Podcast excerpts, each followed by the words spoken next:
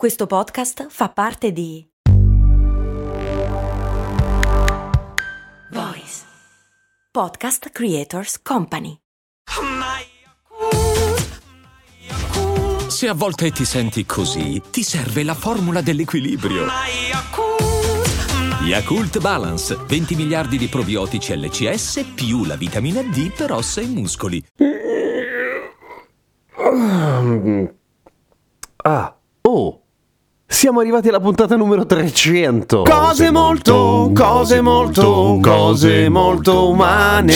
E in questo momento sono le 4 del mattino. Sono in ritardo di 4 ore sulla mezzanotte, che è il limite massimo che mi metto per la puntata. Mi dispiace. Comunque, per festeggiare la trecentesima puntata mi sento molto buono e ho deciso di rispondere a una domanda che mi è stata posta su Instagram, non da un Patreon. Quanto sono clemente. Ma la verità è che la domanda eh, mi incuriosisce da un casino di tempo, cioè perché ci stiracchiamo al mattino? Sì, ok, siamo rimasti nella stessa posizione per un sacco di tempo, però non giustifica secondo me. E infatti non giustifica per nulla. E sullo stiracchiamento sono state fatte un sacco di ricerche e la prima cosa che hanno scoperto è che non si chiama stiracchiamento. No, questo lo sapevano già prima. Si chiama pandiculazione. È molto infantile ridere dei nomi comunque. Pandiculazione. La pandiculazione è una cosa tipica di tutti gli animali vertebrati, per cui un bordello di animali in fin dei conti, noi compresi naturalmente. E non è esattamente lo stiracchiarsi, è un movimento intanto abbastanza istintivo che fanno i neonati di fatto, di solito nella maggior parte dei casi accompagnati anche dallo sbadiglio, una cosa che al mattino ti viene proprio bene. E qual è la funzione di tutto questo? Beh, non è una, sono tante in realtà le funzioni. La prima ovviamente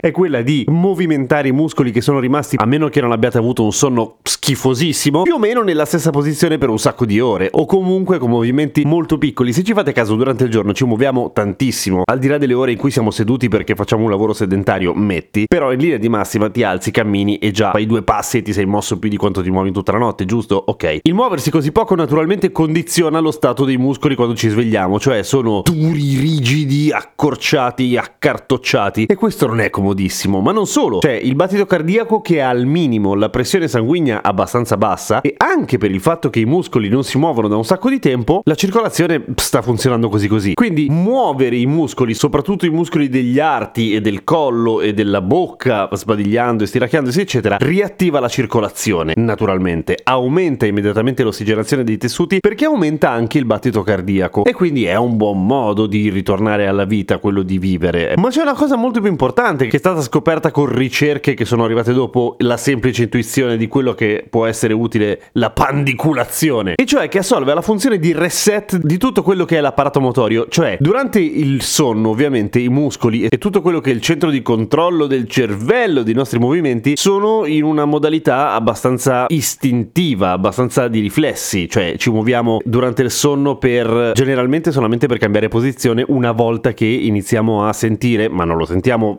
ovviamente coscientemente dolore perché stiamo dormendo da ore sullo stesso braccio e ci fa molto male, oppure perché dobbiamo agevolare la respirazione, insomma sono appunto tutti riflessi condizionati. C'è un momento in cui ci svegliamo in cui tutto il sistema motorio deve switchare invece alla modalità di movimenti consapevoli, si spera il più possibile. La pandiculazione serve da reset a tutto questo e così potete cominciare la giornata con il piede giusto una bella pandiculata del mattino. Ah, la pandiculazione non è da confondersi con lo stretching, naturalmente, che è di solito quella cosa che si fa prima dell'attività sportiva e, e, che verrebbe da pensare che fa sempre bene. E invece no, sapete? Cioè, da sempre si dice che bisogna fare stretching perché sennò rischi di farti male quando fai sport. Ma la verità è che anche qua, secondo una serie di ricerche, chi si fa più male nello sport sono quelli che stanno ai due estremi, cioè quelli con i muscoli più rigidi e quelli con i muscoli più rilassati. Perché intanto non è conveniente fare stretching per forza e non non sempre e non per tutte le attività sportive perché generalmente debilita i muscoli, nel senso che hai meno forza nei muscoli. Magari ti fai meno male, però hai meno potenza e se è uno sport di potenza ti sei appena tirato una fregatura da solo. L'altra cosa è che più sei elastico e meno senti il dolore mentre fai l'attività sportiva in questione per cui curiosamente rischi di farti più male se sei molto sciolto rispetto a che se sei sciolto medio. Se, se non sei sciolto per niente ovviamente ti spacchi. Siate sciolti medi! A domani con cose molto umane!